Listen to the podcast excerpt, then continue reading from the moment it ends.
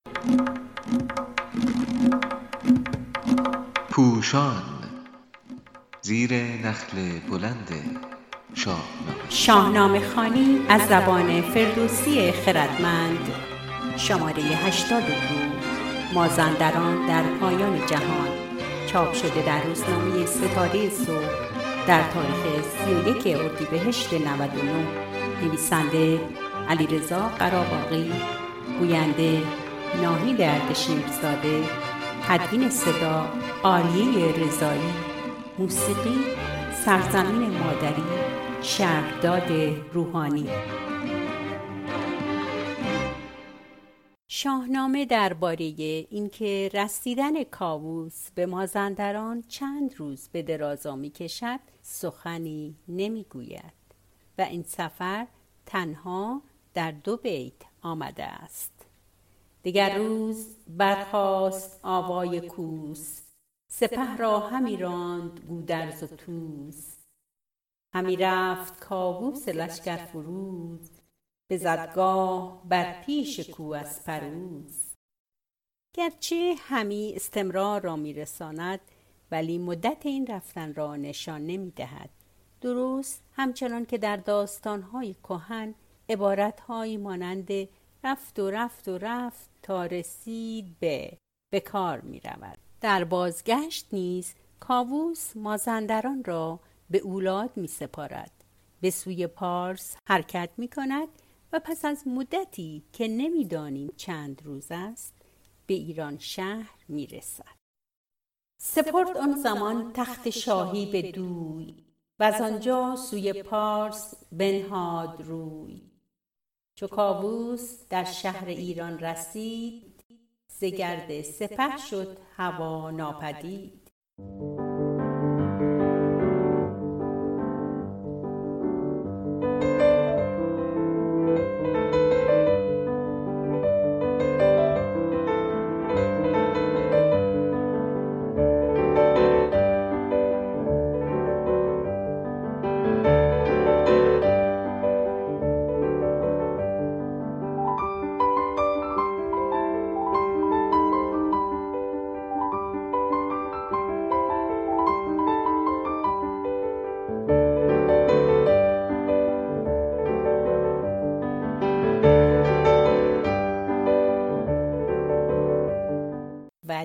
فاصله میان ایران و مازندران را لشکریان ایران در مدتی بیش از دو هفته پیمودند زیرا زال به رستم راه پرخطرتر ولی کوتاهتر را پیشنهاد می کند از این پادشاهی بدان گفت زال دو راه است هر دو به رنج و وبال. یکی زین دو راه آنکه کاووس رفت دگر کوه و بالا برفتن دو هفت. رسیدن به خانه نخست گویا یکی دو شبانه روز بیشتر زمان نمی برد دو روزه به یک روز بگذاشتی. شب تیره را روز پنداشتی.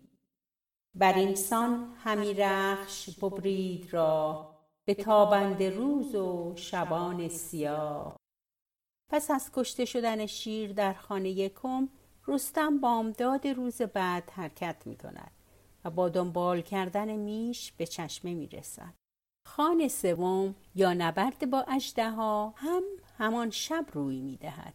روز بعد چو خورشید تابان بگشت از فراز به جادوگر در خانه چهارم می رسد. پس هنوز نزدیک به ده روز تا رسیدن به مازندران مانده است.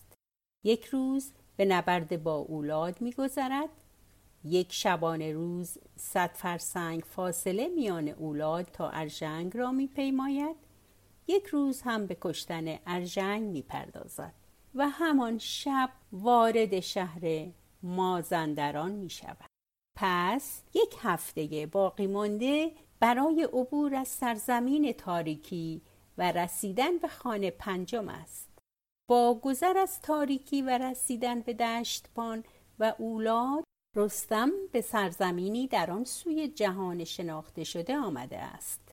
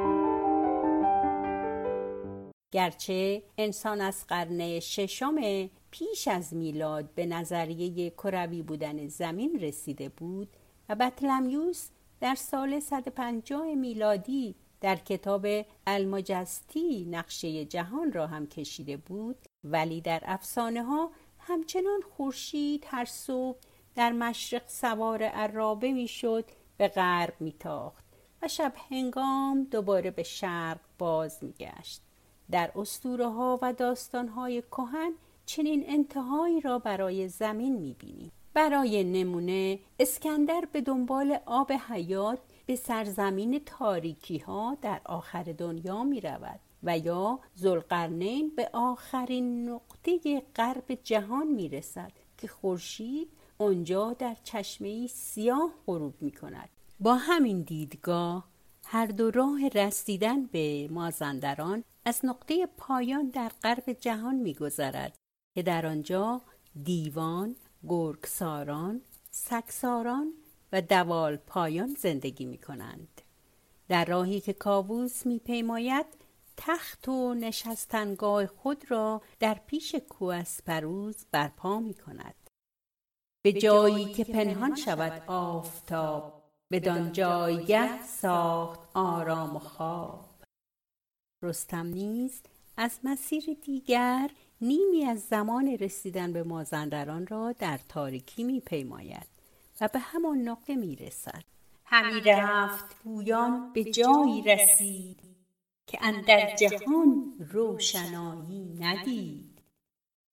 شبی تیره چون روی زنگی سیاه ستاره نه پیدا نه خورشید و ما تو خورشید گفتی به بند اندر است ستاره به خم کمند اندر است. انان رخش را داد و بنهاد روی نه افراز دید از سیایی نه جوی. از آن پس سوی روشنایی رسید. زمین پرنیان دید یک سر ز